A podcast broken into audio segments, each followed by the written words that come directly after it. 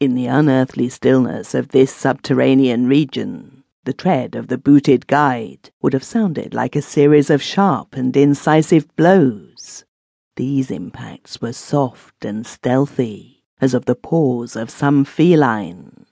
Besides, when I listened carefully, I seemed to trace the falls of four instead of two feet. I was now convinced that I had, by my own cries, aroused and attracted some wild beast, perhaps a mountain lion, which had accidentally strayed within the cave. Perhaps, I considered, the Almighty had chosen for me a swifter and more merciful death than that of hunger. Yet the instinct of self preservation, never wholly dormant, was stirred in my breast and though escape from the oncoming peril might but spare me for a sterner and more lingering end, I determined, nevertheless, to part with my life at as high a price as I could command. Strange as it may seem, my mind conceived of no intent on the part of the visitor save that of hostility.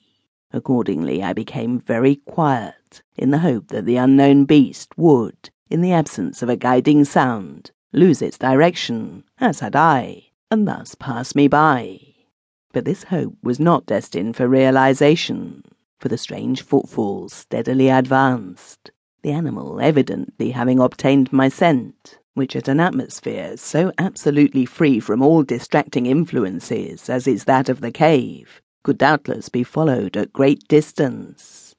Seeing, therefore, that I must be armed for defence against an uncanny and unseen attack in the dark, I groped about me for the largest fragments of rock, which were strewn upon all parts of the floor of the cavern in the vicinity, and grasping one in each hand for immediate use, awaited with resignation the inevitable result. Meanwhile, the hideous pattering of the paws drew near. Certainly the conduct of the creature was exceedingly strange. Most of the time the tread seemed to be that of a quadruped, walking with a singular lack of unison between hind and forefeet, yet at brief and infrequent intervals I fancied that but two feet were engaged in the process of locomotion. I wondered what species of animal was to confront me.